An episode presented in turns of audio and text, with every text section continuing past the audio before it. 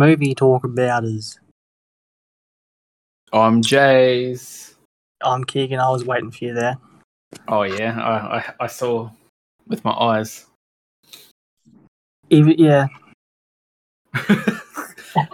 Welcome. I'm a bit rusty, Jess. How are you? I'm also a bit rusty. Oh yeah, that's cool. The theme today is movies that made us cry. Yes, yes, it is. Yeah. Did you cry? I did not. You didn't cry this time with these two movies. I did not. Wow. Me neither, actually. Even with my my pick that made me cry the first time. But like Mm. the rewatch, I didn't cry, but I still hurt for me. Yeah, it was sad. That movie was sad. Coco put a tear in my eye, but I didn't cry. Mm-hmm. So yeah, we talk about. We didn't talk about. We haven't yet. We watched Coco and Amour from 2012. But Yeah. first, Oh yeah, our topic time, whatever it is. The other day, Jase, um, The Godfather turned 50. 50 years. Nice. 50 years on. Yeah. Have you seen that one? No. That's why I was asking you whether The Godfather was like after a Scarface. At time. No. Pre Scarface by like, I don't know, eight years, I think.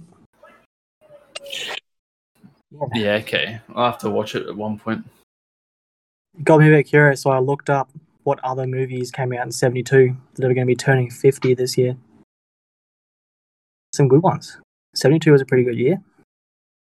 There was um, Aguirre, The Wrath of God, Cross 110th Street, um, Don't Torture a Duckling. I watched that one with, with Mickey. I think she likes that one a bit. Okay. Superfly, um, Female Prisoner Scorpion. That was cool when I watched it. Boxcar Bertha, Top of the Heap. Um, there's also Last House on the Left. Did you ever watch that one? It sounds familiar. That was like so. the one Wes Craven made before um, The Hills Have Eyes. Oh, actually. Yeah, I should watch that one then. that's probably why it's familiar. Like, you recognize it? it you might have seen the remake or something. I think there was a remake. Maybe. Oh. I don't know.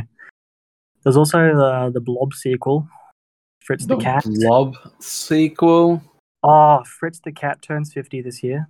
That's like the first ever um, American X-rated animated movie. An X rated anime movie? Interesting. Well, not anime movie, but animated, like American. Yeah, animated. Yeah. It's not Japanese animated. No. Yeah, but that movie's. I've seen that one. It's pretty funny. Kind of fucked up. Enter the Dragon as well. You watched Pink Flamingos, didn't you? Uh, no. Were you there? Our whole group watched it that one time years ago, and you weren't there. I don't remember. You don't remember Pink Flamingos? No.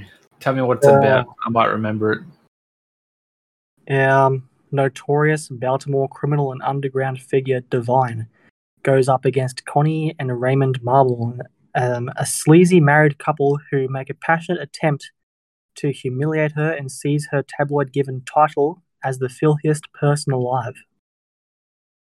Okay, no, I've not seen that. You don't remember like the actual? Um, there's a scene where a dancer at a party is like, oh, how do I? He's flashing the camera with his bum and doing a weird dance, and it's really weird. oh, I think I remember you guys talking about that. No, I wasn't there. Wasn't there for that. You missed out on a real. You missed out on a real one. A real classic. Oh, and then also Deliverance turns ten. Oh, not 10, 50 this year. Deliverance. Wow. Yeah, we talked about that the other week. We did. So those movies are turning fifty this year. Isn't that cool? That is actually pretty cool. That was my topic. That was it. Just movies turning 50. Nice. It's Yeah. a big number. Lot of years. It's like half of a century almost. What do you mean? It is half a century. Oh. Um, I don't know. Let's just get into the bonus movies. How about that? You go. Yeah. Okay. Um, this we well between recordings this time, I watched nine bonuses. Okay. I watched three. I watched more than usual because Jase was a bit sleepy yesterday. He didn't want to record. Oh, Yeah. I started a new job. start a new job. Oh, excuses. Anyway, um, I watched. Oh, so I did a count of how many Roger Corman movies I have left before I'm done, and ever since then I've just been smashing them out. So I watched seven. Uh, the first one was X, the man with the X-ray eyes. It's about a Great eyes. Yes, a guy has a eye drop formula. He's like a scientist, and it helps him see more. It unlocks the more of the potential that the human eyesight has.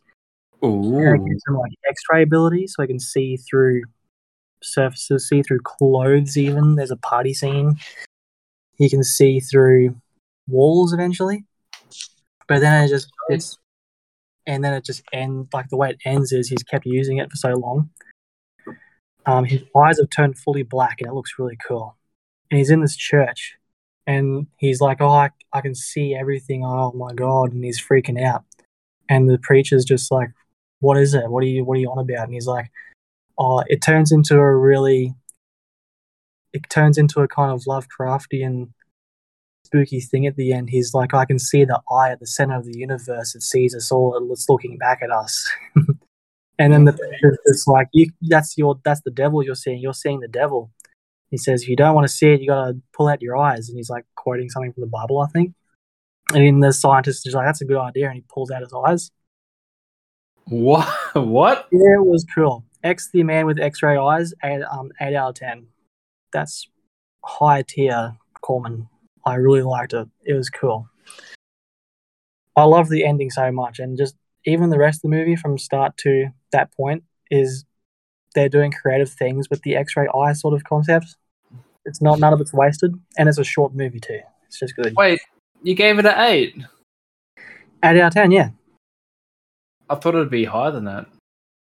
Eight's high. Okay. Yeah. I mean, you gave Blast Fighter and Deliverance 10 out of 10.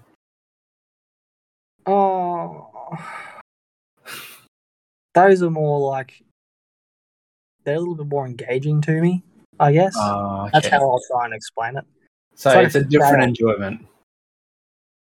I mean, eight is still high enjoyment. I just get like Okay. ten out of ten enjoyment from Deliverance and Blast Fighter. I know. Alright. I'm not going to give like my objective scores. That thing I did with Deliverance, where I'm like, oh, it's an eight out of ten movie that I think is ten, or feel like it's ten. We'd be here all day. Yeah, I true. don't know.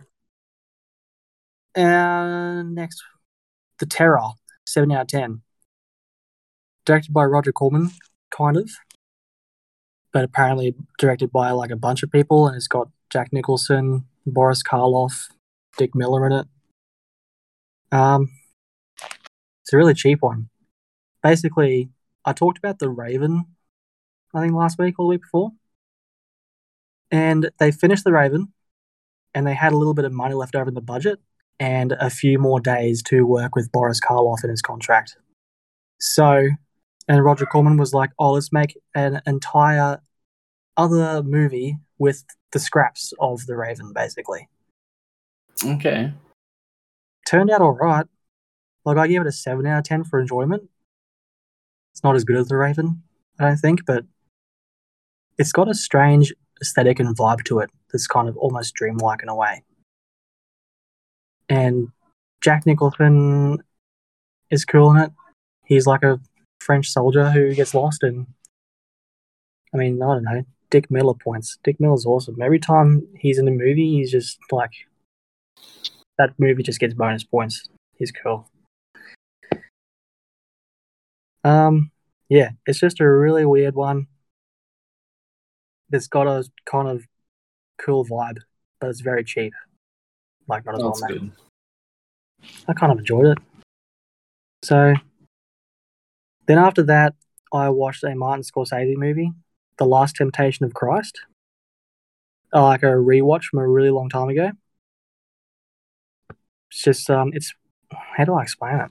It's based on a book that um, it's not based on gospels. It's based on a book that was written by a guy who wanted to explore um, I guess Jesus' torment or his temptations, more of what he went through, I guess. And a fictional story. Okay. Was it good though? It was good. I gave it a nine out of ten. Willem Dafoe, oh, yeah, Willem Dafoe plays Jesus, and it's really good. There you go. Yeah, eighties Willem Dafoe, it works. Yeah, I don't know. Um, right, then another. I'm gonna try and go through these quicker. So, Tales of Terror, seven out of ten. Another Roger Corman movie, but it's like an anthology. So it's one of the Edgar Allan Poe, Edgar Allan Poe Corman movies that he did with Vincent Price. But it's three stories in one movie, so like three 30 minute mini things, and Vincent Price plays a different character in each one. So we get like disheveled Vincent in the first one. Um, we get uh, pompous wine taster Vincent in the second one, who is really like that one's fun. That's a good one. And the third one, dying Vincent, I guess. Sad Vincent, I I don't know. I like them. Seven out of ten. Mostly for the second story was wine tasting Vincent. Um, then I watched the premature burial, six out of ten. Oh my god, that. that sounds fucked. A Roger Corman Edgar Allan Poe movie, but it didn't have Vincent Price in it this time. It had the guy from Man with the X-ray eyes, whose name I forget at the moment. But um, it's about a guy who just has a serious irrational fear of being buried alive. Same. And then his wife, um, I guess, I mean, it's the plot twist at the end that she, I guess, manipulated him and tried to kill him or something. But she tried to bury him alive. She tried to get him over the fear of being buried alive, but then buries him alive. And then he gets out because of grave robbers, and one of the grave robbers is Dick Miller. And then he sort of kills a bunch of people. what? That actually sounds pretty cool. there is a cool bit in the middle where he has it's like a nightmare sequence of him getting buried alive well not buried alive but um oh what are those buildings called in the cemetery where it's like they put your casket in a building instead A mausoleum. yeah one of those he has this mausoleum or his own one set up with all these contraptions where if he actually wakes up in his coffin he can use them to escape or get attention from people so things like Oh, wow. supplies supplies and a bell things like that and there's a nightmare sequence where he's in his casket and all the things are breaking and they're not working so one after Oh the other no. and it's in the dark. Um, but they do this thing where they use a little filter, and it's a lot of like dark greens and blues and purples on the screen to, I guess, make it more interesting visually. It's a cool scene. It's a pretty cool movie. Six out of ten. Premature burial. Okay, I'll have to give that one a watch. Yeah, it's not bad. Um, then not of this earth. Seven out of ten. One of his like cheesy fifties sci-fi horror things. Kind of funny. There's like an alien who's on Earth because um his home planet is being affected by like a blood disease thing due to atom bombs they were using and caused their own apocalypse. And he's like trying to get blood and research on Earth to try and take that across to his home planet and cure them or whatever. He talks really funny. It's like they got the script and then took his lines, and it's like they Googled all the synonyms to all the words and then just picked the biggest words and then pasted them in instead. It's cool. Okay. It's silly, and it's only like sixty-seven minutes long. That's a really short movie. Hmm. Um. All right, two left. Um. Day the World Ended. Seven out of ten. It's basically you know how the Fallout games are like post-apocalyptic, but with that fifties aesthetic at the same time, Yeah. and it's like nuclear apocalypse. Day the World Ended is a nuclear apocalypse, and it's a fifties movie, so it's like an authentic Fallout experience. Oh. It's kind of cool. There's also mutated monsters that appear at the end. There's a cool little excuse they have for the suits looking shit this time.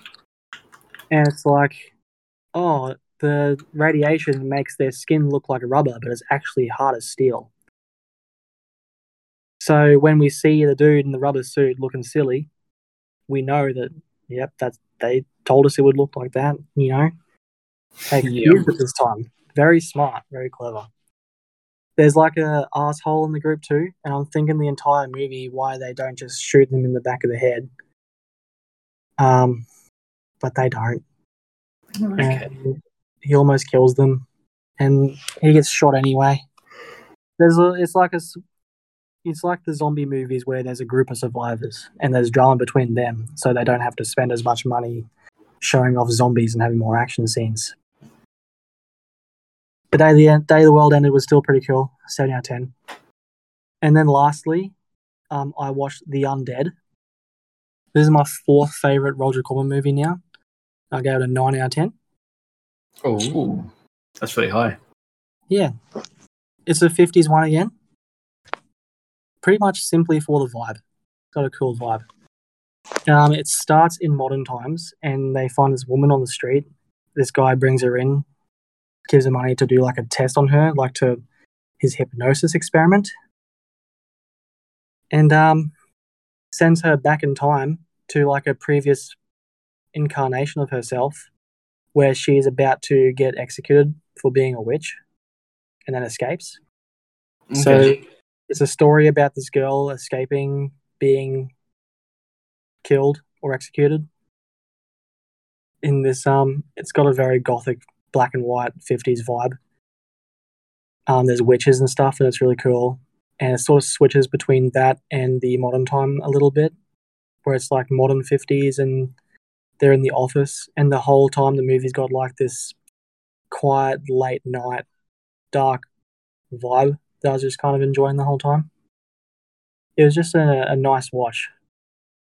It's got a pretty low average on Letterboxd though. It's like 2.5 out of 5. But I just really enjoyed it. Or 2.5 is a 5, isn't it? Out of 10? Yeah, like 5 out. The average on Letterboxd is 5 out of 10. Yeah. I thought it was cool though. Like, a, So 5 out of 10 is pretty high. yeah, I like the. I don't know. I seem to like dark, black and white gothic movies a it lot. probably fits, fits the aesthetics of it. Yeah, and this one kind of has a little, I don't know, a modern sci-fi little thing injected into it at the same time. Not sci-fi, like a weird hypnosis thing. Yeah, I don't really have a lot of legitimate reasons for giving it that high of a rating. I just enjoyed it a lot. Okay. Um, all right, my last bonus, which will lead into your bonuses because we both watched this one. We Yep. watched Swiss Army Man, and I gave it a nine out of ten. I also gave it a 9 out of 10. Oh yeah. My favorite This, yeah, favorite movie featuring a dead body. this is actually a really good movie. Like, some people may not like it the way it, like it's wor- worked. Because it's very But- weird. Yeah, it's fucking weird, but it's so good. I It's enjoyed really- every moment. It's really absurd. And like the human character is just as absurd as this fucking like this dead body that's helping him out. He's just a weird guy. And there's a dynamic between them. And it's such a weird movie. It's cool though. It's like It is cool. Yeah, I think- Daniel Radcliffe plays the dead body. that can do things like fart. Yeah, Farts a lot. I think I- they're doing. I totally recommend watching it. Yeah. I think they're doing a thing too where they're like making fun of or trying to be a parody of like indie movies, just with the song choices and the little philosophical montage rants that the main guy goes on, where he's trying to teach the dead body things. Yeah, I like that. Those were funny. Yeah, they they were of his own life and everything. So Yeah. Uh, mm, I think it's like perfect the way they did it with the montages and stuff. It's, it perfectly, it's like self aware and it makes the viewers not take it seriously, mm, yep, even when it's not just the dead body doing things. Like, why are they, he's trying to get back to civilization, but he's taking the time to set up this whole um, bus set to try and explain societal things to the dead body. and when he sets it up, we're not talking about like with stuff around the house. I'm talking about twigs, sticks, leaves, everything in the forest, Yeah, he built a bus with seats out of stuff in the forest. and and garbage and trash. Yeah. It was so funny. It was a good movie. hmm Yeah. What did you watch? What else did you watch, Jase? Uh, Uh, I watched Hot Fuzz. Yeah, I got sleepy, had to go. Yeah, Kegan had to leave, but that's I have, okay. yeah, I have seen Hot Fuzz like a hundred times though. Yeah, I, I recommend watching it. It's a pretty good movie. I gave it a seven out of ten. Yeah. Um, it's just a silly action cop movie, uh, which works really well with um, what's the other one that he makes? Shaun of the Dead. Shaun of the Dead. Are those the only two you've seen of his? Yes. Yeah, okay. My favorite, my third favorite movie is a movie that he made called Scott Pilgrim vs. the World. Oh yeah, I've seen that. Yeah, I love that movie mostly for like nostalgic reasons. But he also made um The World's End, which was like the third movie in the trilogy with like Hot Fuzz and Shaun of the Dead. Okay. Yeah, just a trilogy of movies with Simon Pegg and Nick Frost. Well, there you go. Learn something every day. Oh, you should watch that one, Jase. It's good. But yeah, I recommend Hot Fuzz to anyone who wants to watch it. Mm-hmm. Um, the next one I watched was actually on Netflix, and I was a bit surprised being a 2022 movie.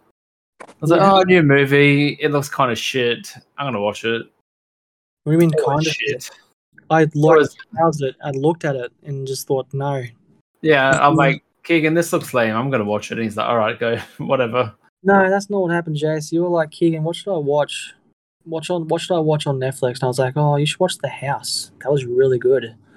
And um, I gave you some other recommendations of stuff that was good.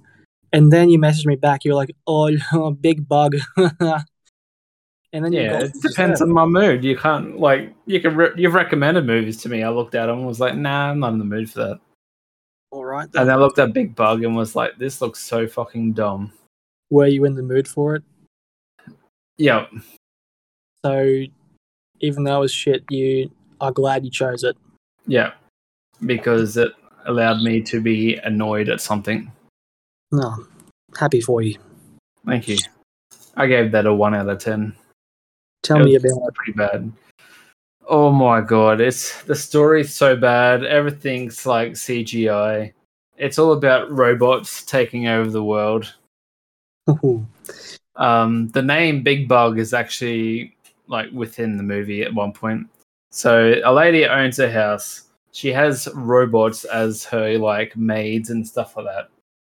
Um, but then there's this other robot that's actually recording humans and like make it treating them like animals and they put it on as a TV show and it gets lots of views. And Ah. they're trying to take over the world where the other robots aren't connected into that system. okay. Um, and the robots inside the house actually just want to be treated like humans and be friends with the humans inside the house. So they try to help the humans out at one point.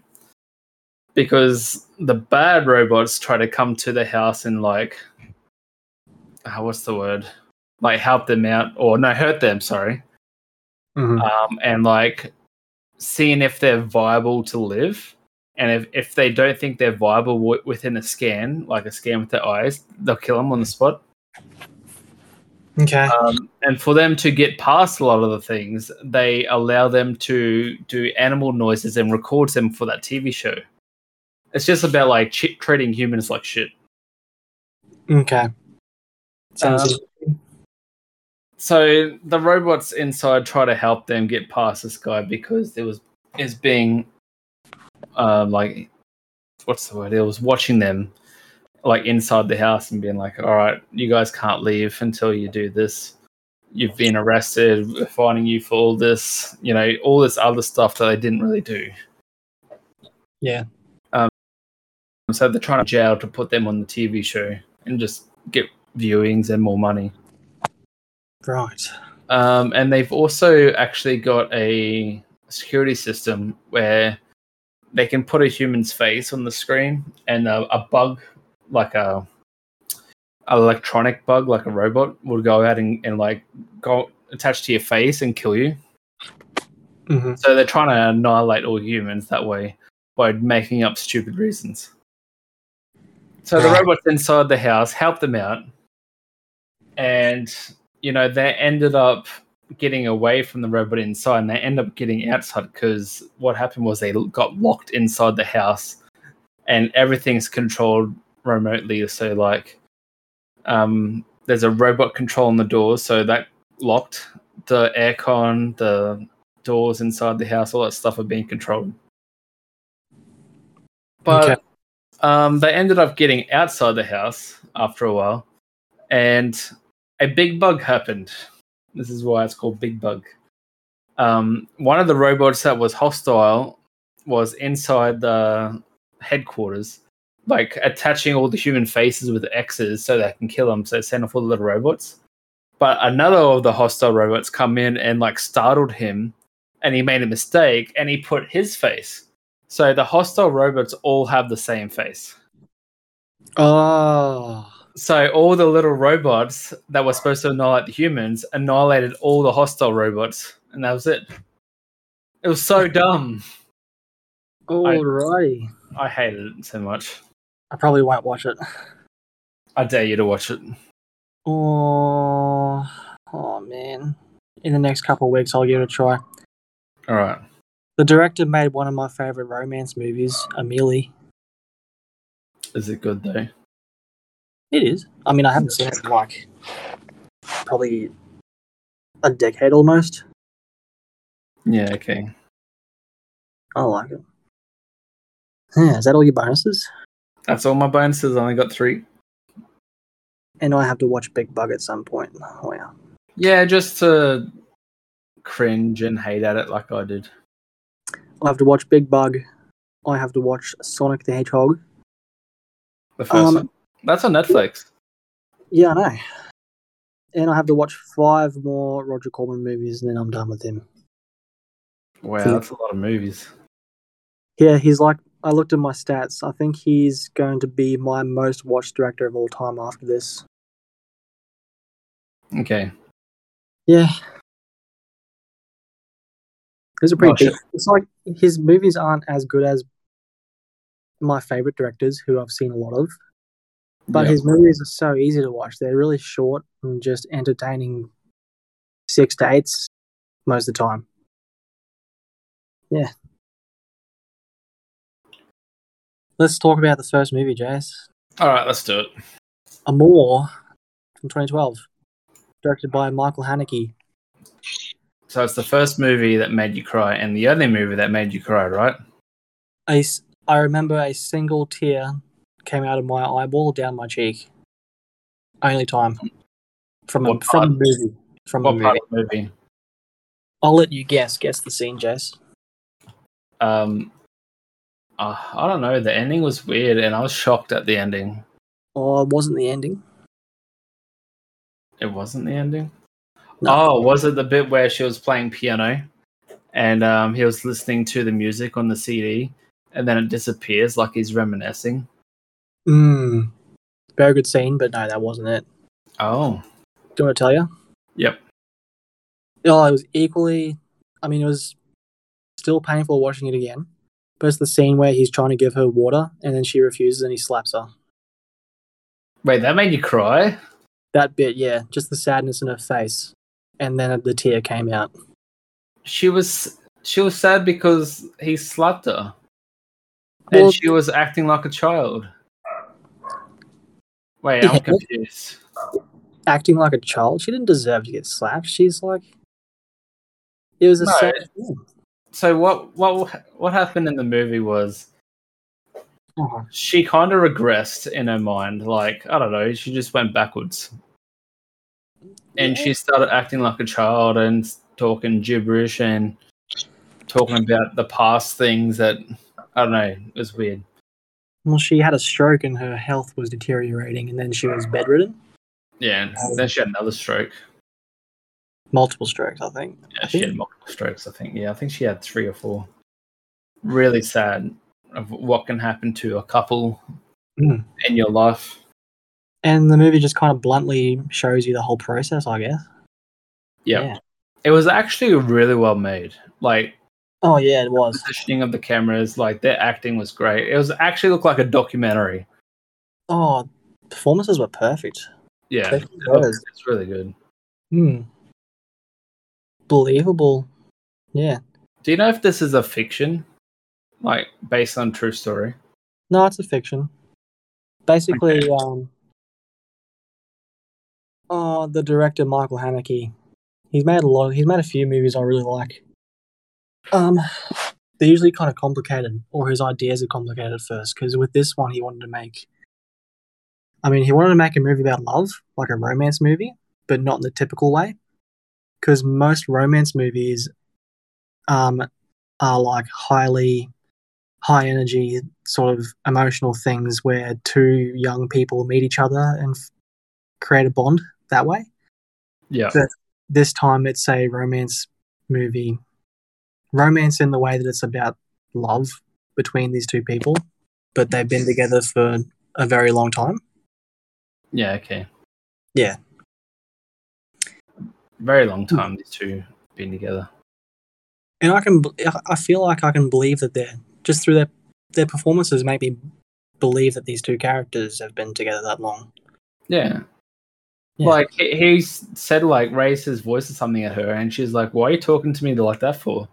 And then they would talk about it, and I was like, "Wow, they've been through a lot, Yeah. like together."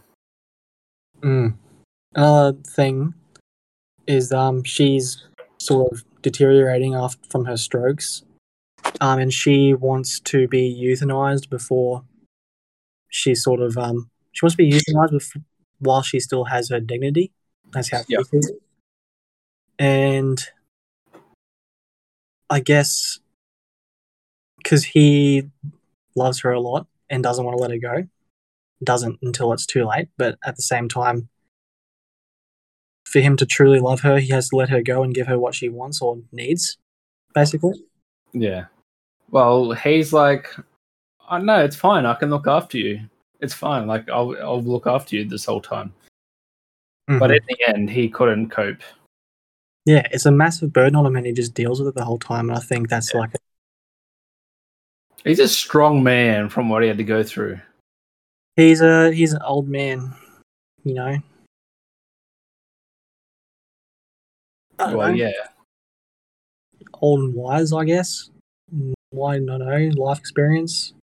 Yeah. I don't know. One day I'll understand. It's like One a. Mm.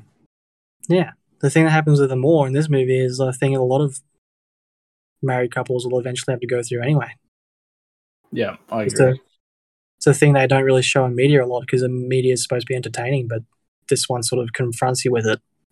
It's confronting in a way, but it's also natural at the same time. Yeah, it's quite confronting. Confronting, but the way it gets it across is just like it's a normal thing at the same time. Yeah. Yeah. It's confronting because we know we have to deal with this at some point in our, in our life. Mm-hmm. And it's like a not an easy thing to deal with. I mean, like, we can escape it by not having a partner and growing old by yourself, but, you know, that's, Mm. that's a different story altogether. Oh, there's other types of connections, I think, too. like with friends. You know? Yeah, yeah, but I mean, like, how much would you do what he done for your friend? Fair bit of it. You reckon? So if I grow old, had a stroke, and be like, Kegan, I need you to look after me. I need you to wipe my bum. I need you to do all this. Would you do it? Mate, I'll come down there. I'll, I'll wipe your bum. After you pee, I'll shake your willy and then just clothe you. I'll do all that for you. I don't know if I can do that for a friend. I'll I would help them in the sense of like you know get them help. Like I'll pay money Mhm. for a nurse, like easy. Yes, I wouldn't do those things, but I'd be present. You know? Yeah, yeah, yeah, like you're there for them. But he he did everything for her. Fed her, cooked her dinner, chopped it up for her, um, hand fed her when he had to, uh, wiped her down, uh, got her out of bed, put her in the wheelchair, dressed her, Yeah. showered her, everything. All the jobs that the nurses do, basically. But you know, Yeah, I don't know if I could do that for a friend. I would definitely hire a nurse for someone. Hmm. yeah, It's a pretty full on like um he she used to play piano and they got a piano there.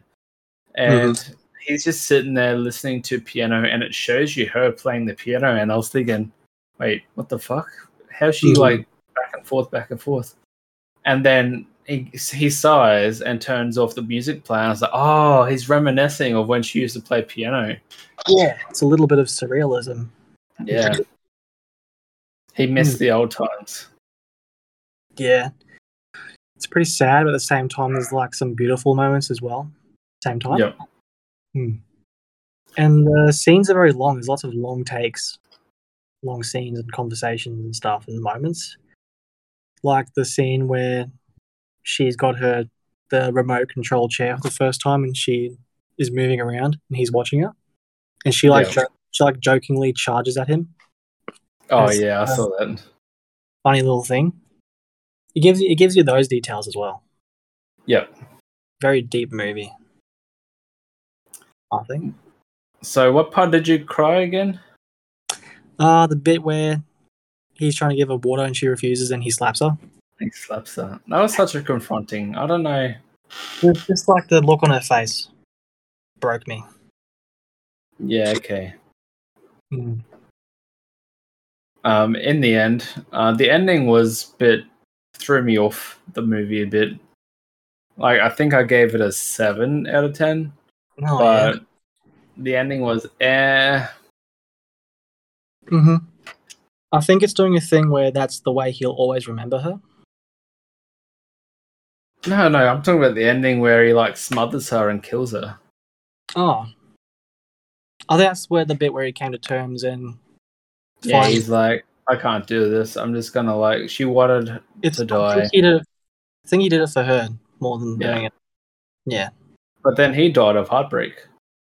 No, he didn't die. Are you sure? I'm sure. Because there's like a kind of sequel that the director made called Happy End. I haven't seen it yet, but I think it's a sequel. It's about a funeral. Oh, actually? Okay, alright. Do you know why I think he died? Because she appeared before him and they walked out the door. Yeah. And he left a bunch of notes and stuff and was in the house alone for a long time. Yeah, so he he woke up in a different bedroom because he sealed off the old bedroom because that's where her body was. And he woke up to noises in the kitchen and he come to the kitchen and she's there doing dishes.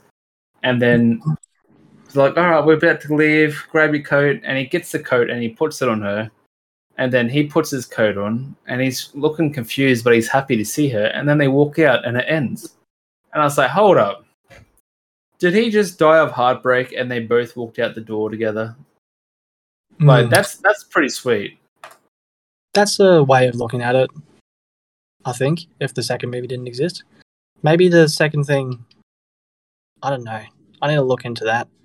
Yeah, I- I think I The way, yeah, the way I saw it was that he was alone for a while. Um,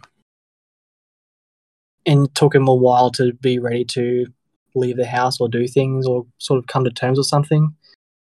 But then he, the thing where she appears, it's a thing where like he's always got the, he's always got that memory of her, and he had Yeah. that he had that connection with her, even though he lost it. He still he'll always have that. Know. Yeah. Hmm. I also thought that maybe he was hallucinating because he misses her so much. hallucinating. I don't think I don't think it was hallucinations because it was similar to that scene where he was reminiscing her playing the piano. Oh yeah, true. I think it was another thing like that where he was just imagining her again, in her, like the way he wanted to remember her. Yeah. Oh, nice movie, very nice. It was a nice movie. Um, I don't know if I can recommend this to everybody. Nah, me either. I wouldn't recommend it to my grandparents. I wouldn't recommend it to anyone that's of a older age. Nah. It's a bit too surreal. Hmm. Oh, but I gave it a ten out of ten still. Oh yeah, that's good. Yeah, mine's a seven out of ten. Hmm. So you liked it. Yeah, I. I liked it, but I didn't. No, I didn't cry. Oh, but Jase, the theme is movies that made us cry. He was supposed to cry. Like I forced myself to cry watching Coco. Did I not give you good enough What? instructions? I didn't You give didn't you good enough instructions. In Coco. No, I was just kidding. Was Oh no. I was gonna say like no. Oh, another thing as well, like the father tried to protect the daughter from Yeah. seeing the mother in her state as well. So they they had children Mhm. and they wanted to be apart. Well, no, was there only one child or was the other guy just I think they had a daughter and a son, but we never saw the son. They talked about a Yeah. son. I thought they did. I don't know. I thought that music player was a was their son, but that was like No, her was- older apprentice or whatever. yeah, her student. Yeah. Hmm. And then he gave him a letter and he was like, "Oh, it was this beautiful and sad thing meeting you guys," and then she just got offended. Understandably too, because that guy's kind of pretentious for saying that.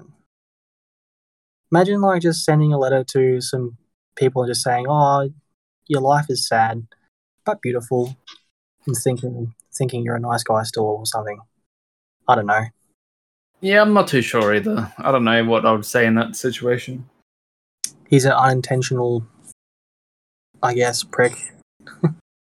Well, he tried not to say anything, and then he sent them a Hmm. letter. I think he f- thought that it'd be better if he sent them a letter. I don't know. Oh well. Want to get into Coco? Uh, sh- yeah, sure. Yeah. Coco was the movie that I cried in, so I recommended it. There you go. What did you think about Coco? Enjoyed it. Music is good and it looks pretty. It is a very pretty movie. The um, it's about the Mexican fiesta of Day of the Dead. It's, Yes. it really goes into it a bit deeper, which is good. I wish it had gone deeper actually. I wish it, uh, I wish it was deeper. I mean, like they still had to follow the story, so the story kind of Mm. didn't make Uh, it go deeper. Story feels kind of basic almost to me. It feels more like a Pixar story. I don't know how to explain what I mean there. Well, it is a Disney story, so Yeah. Like a I don't know. It feels like an average story, but the world is beautiful. yeah, I would rather have had the story be like a secondary thing and just an excuse to go into like a beautiful world set around the festival. yeah, okay. There's like a lot of things about the movie is like, oh, things I would have preferred it to do, or things that I would have liked instead. Stuff like that. But um, still liked it for what it was. Enjoyed it. I feel like it could be better. So the I don't know if, if anyone has seen this movie or not, but I'm going to explain the story real quick. So Uh-huh. Miguel, which is the youngest of the family, and they have a big family tree, Mm-hmm. has this musical. Uh, I don't know. He just loves music, but the whole family hates music because of the first grandparent. No, not His, great his, great. great, his great great granddad. Yeah, was addict to the to the the partner, which um, kind of left the whole family. Mm-hmm. So they just banned music altogether. Yeah. the whole family. But he goes on a search to find his father, and he finds his passion for music. Like plays music, he loves it. Mhm. finds out that his father is a famous person. Um, but the famous person turned out to be a, a dick. And then he realizes that wasn't his father the whole time. Mhm. And, and his father only, not his father. I keep saying father. I'm talking about the great great great grandfather. Um, ended up leaving the family because the famous person killed him back when they were singing and touring together. Yeah. I mean, they were going to music. get famous together, but he wanted to get home to his family and was like missing them. But then, big guy depended on him too much for his songs. Yeah, so he stole all his songs. Um, but then the great great grandmother saw this as well because this is in the area where the Day of the Dead like are at, hmm and they forgive each other, and then they send him back to the mortal realm, and he had to get back to his mama Coco, his grandmother Coco, Try and make sure she didn't forget him, or and forget the father. So he, he can still celebrate in the Day of the Dead as a skeleton or a ghost or I don't know, whatever you want to call it. yeah, he could come visit them or whatever. And then Um, turned out he had like a photo, the photo that was ripped in her thing with his book full of songs too. Yeah. Like uh, she had a diary of everything that like they used to send each Mhm. other like letters and stuff. So basically, if um, if Miguel had said to Hector, "Hey, um, my great great granddad is this famous person," all Hector would have had to say was prove it to be shown the photo. If he'd shown Yeah. the photo from the start, they could have skipped the whole thing. Oh, yeah. sent back. Hector could have sent him back. He would have gone to his grandma and reminded him, her, and she would have whipped out the book, and then the whole world would have known that the songs were stolen, and they would have forgotten the guy anyway. So the But- entire story could have been avoided if The Hector only had proved person who knew that was Hector. it. Hmm I mean, they would have found out through the book, the diary, eventually. Mhm. But They wouldn't, have known about, they wouldn't have known about the murder for a while, I don't think. Yeah, I don't think so either. They they wouldn't have known about the murder, and they probably would have still hated him. Still no music. I don't know. I mean, Hmm. you change a story like that. There's a lot of things that happen. It's the butterfly effect. Yeah. Hmm. Um, I don't know. I liked it the way it was. The song was good. Um, I like the music this movie. did you want to know the bit that made me cry? I guessed. I well, I got a few guesses. All right. All right, guess. When Hector's in the hole with um, Miguel and he's looking at the photo, talking about his daughter Coco, and there's a flashback. No. Okay. Um, the end where he sings to Coco after getting back from the land of the dead. Uh, and I think it was yeah, just after that, Oh, where she after passes, that. passes away. Oh, so when they put the picture of the of Coco on the thing. Yeah. Oh yeah. because it was so sweet. He goes back and sings "Remember Me" to Coco, and she's like half dying already. And then she gets all lively because it's a song that she remembers, and she starts singing it with him, and then that kind of revitalizes the music in the family because it made the whole rest of the family happy and cry because they haven't seen it like this for years. Yeah. Even though I've got problems with the movie, there's still some extremely heartwarming moments. You know, Oh yeah, I like those bits. but yeah, um,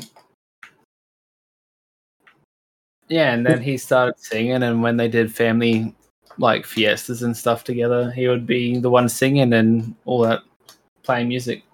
Mm-hmm. It's a good movie.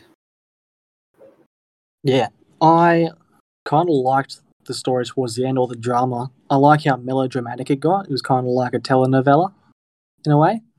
Yeah, Which is why I think they should have like full centered that way. Made it. It wasn't Mexican enough, you know. yeah, okay. Mm. Do you reckon they could remake this for a um? You know how Disney's been remaking it to live actions? There has been what like on a stage. No, no, like Beauty and the Beast got like Emma Watson to play as the actor. Oh no! You if know? they made a live action of this, it would just be shit like the rest of them. Yeah, I think Like it would you- be. Yeah, imagine putting actual non CGI people in a CGI world. Isn't that cringe? Uh, they can get away with it so- sometimes. Oh, they Like, do the- every single the- day, but they shouldn't. The new Beauty and the Beast was pretty good. They also added a song which was really good. I don't know about that. Have you seen Um, it? No, but I just that sounds terrible. Just because I've seen the remake of Mulan, I've seen the remake of Aladdin. It's just not a good idea. Yeah, know, so Aladdin was actually not bad. I didn't mind Aladdin. Will Smith was a bit of a cringe genie, I but no one like really top Will uh, Smith's character. Williams. Yeah, Will Smith entertained me a little bit, so I ended up giving it a two out of ten. Whoa, you rated it so low. I should rewatch it. I should watch all the Disney films and then the other halves and then rate it all. Yeah, Mulan was shit. That's a one out of ten movie. I haven't watched the Lion King remake yet, though. I have a movie for you to watch Oh, what's that? called Milan, but it's not Disney Milan. It's real life Milan. Oh, It's actually pretty good. I'll try and find it. It's it's not uh, a singing film like Disney. Hmm. It's about Mulan going to war. Oh, I've got so much. Like I've the got so much female. Oh, I I own it. Like I Okay. own the Blu-ray of it. Lend it to me. Yeah, I will. I'll wait till you free up some space though. I got some. like five Roger Corman movies, two documentaries, and Big Bug. I'll wait till you finish Roger Corman, Corman movies and we watch that documentary together.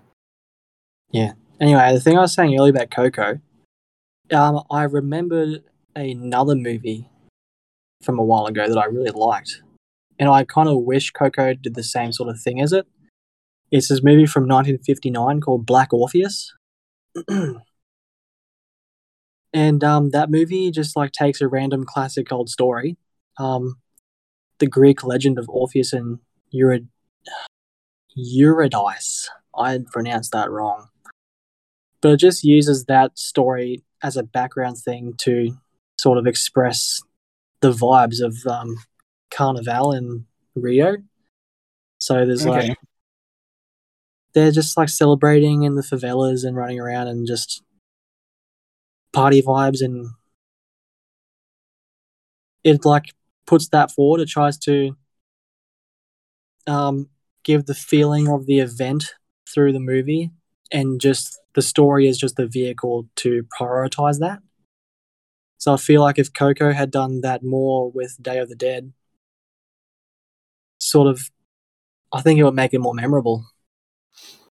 Well, Yeah. this is where a live action could take place and actually go deeper into Day of the Dead. Mm, but animation is like limitless. You can do things that real life can't with animation. they That's could have gone as deep as they wanted into Day of the Dead with animation. I feel like the live action would actually be bad and cost way too much to remake because it's so colorful and a lot of it will be CGI. Oh yeah, it would be completely pointless. Yeah, I don't think they'll do it. But Coco's already a beautiful movie. yeah, I, I, I definitely have hopes for remakes eventually of any movie that's better than the original. I have hopes that remakes stop altogether one day, and that I never have to see like an article on Facebook that's like, "Oh, this thing's getting remade." What do you think about Lion King, the remake? I haven't seen it yet, but it looks terrible. Oh, You haven't seen live action Lion King? Oh, it's not live action though; it's animated. It's just in 3D. It's, it's animated. this is it is animated, but it looks like an actual lion, it and it looks moves horrible. like an actual lion. I just don't want to watch it. But it's like the same director who made Iron Man. Yeah, okay. Hmm. All So what? You don't mind remakes, and I hate remakes. I, There we go. I don't mind remakes as long as they can make it better, or at least equal to the original. or different, but they really rarely do. Um, the '80s had some good remakes with like Little Shop of Horrors and The Thing. Yeah. See, one thing I don't like about remakes is that CGI isn't the same as a um a real animatronic. Or just animation. The thing with like, I don't know. They're like remaking from animation where like they can do so much with animation, and they're remaking it in a way that they can't do as much. Yeah, okay. Hmm. So, what'd you rate Coco? Because we're getting carried away with We like are getting carried away. I Yeah. rated Coco at 8 out of 10. I gave it a seven because I enjoyed it. Oh, well, that's good. I, Yeah. I would recommend this to people because it's a good touching. It's about family. It's all about family. I did like the stuff with the family and the interaction with Miguel and his previous, the previous generations. Like some of them he's never met in his life because they died before, but at the same time they're still family and they're like, you know, Well, they know him because every time they come to the Day of the Dead, they're around that family. Hmm. So they would have seen Miguel, like, you know, and even he just immediately trusts them because they're just family, even though he's never met them. yeah. That's how family should be. Not Yeah, like Pretty much. bring. Have- No. Yeah. Would you double feature Amour and Coco? No. Meaning- Hell no. That'd be weird. That- Yeah, no. No, no, definitely not. Hmm. Was there anything else? What do we have any emails? No. No No one loves emails. us. No one loves us. No emails. Rip. Rip in peace. Yeah. So basically, that was another two good movies that we both liked Coco and Amour. I didn't like it as much, but I know. I found it a bit boring at the start of Amour. I kind of like the start. That's that's why I I kind of called it a documentary. I like the opening shot of just the audience of people, and you can actually spot the two main act- characters in the audience. That's the thing that's happened in a few. Oh, like, I didn't even think about that. No, I was looking like, why am I looking at everybody's face? I was so confused. Yeah. Oh, they're in there. They're like slightly close to the center, but to the bottom left of it. They're just sitting there. I was looking at some young guy's face. I'm like, this guy's staring at me. I'm awkward. I'm awkward again. And I like the shot of them on the bus talking to each other on their way home. I don't know. Yeah, it was sweet. They're a sweet old couple. Sad news. a sweet up couple. Yeah. Anyway, we already talked about that, and then we talked about Coco. Yeah, let's move on. Next week, we spun a wheel. We did. It, land, it landed on one night. Movies that happen one in one night. Yeah, it's a pretty cool theme. Nice, nice idea. That's Wasn't that your idea? yeah, two Kegan spins in a row. Oh yeah, we're gonna have Mickey spins and my spins. Oh yeah, if I just get all in one first and just have three 10 out of 10 movies and then just you guys' for the next six weeks. Hmm. Yeah, that'd be It's- funny. after next week, we're doing controversial with Mickey. And then Yeah. after that, we're doing holiday themes for like three weeks. We've got Easter, Anzac Day, and what's it called? Labor Day. Yeah. Okay. So it's going to be a while before we get back to the wheel after next week. Yeah, we're gonna not retire the wheel, but put it up on the hook for now. Content. I'm pretty excited for Halloween though. Halloween holiday. Ooh. Fuck. Halloween's my second favorite holiday next to Labor Day. Why is Labor Day your favorite holiday? Uh, because a lot of my family's from Barcaldine, and they actually celebrate it out there. They have a big thing out in Buck. Really? You know, Labor Oh. Day is only in Queensland, right? I think. Yeah. Yeah, 'cause it's Queensland Labor. Oh. So everyone else in Australia and around the world will have no idea what Labor Day is. Mm. Well, we're gonna base an entire week's theme off of Right. Australia might know. know. Sorry, Australia. what did you say? We're still gonna base an entire week's theme on it, though. Yeah. La- I don't know, labor movies, worker movies. I don't know. Yeah, well, well, I have to find something because I don't really have any that I recall so easily.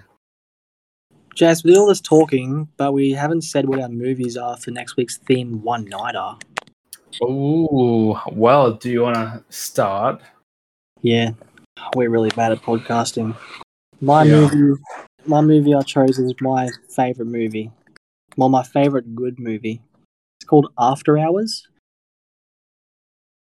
Oh, it's Kegan's been telling me about this movie for a long time. I've been telling everyone about this movie for a long time. The only way you can watch it is on the DVD I own. I'm pretty sure that's why Kegan put um one night on the on the wheel so he can pick after hours. Nearly all my themes are just movies that I fucking love, and then just be like, what theme can I come up with for this? That's all Well, I do. I don't really know what to pick because there's heaps. There's horror movies. There's and Mm. Die Hard. I picked Die Hard, man. I was like, oh yeah, Die Hard's overnight. That's like during Christmas too. That could be a Can't go Christmas movie. Can't go wrong. Can't I know. Yippee ki motherfucker. No, they probably didn't say that, but he said yippee ki Oh, hey, you fucking dickhead. That's how it goes, right? Yeah, that's right. Oh, dickhead movie talk about us.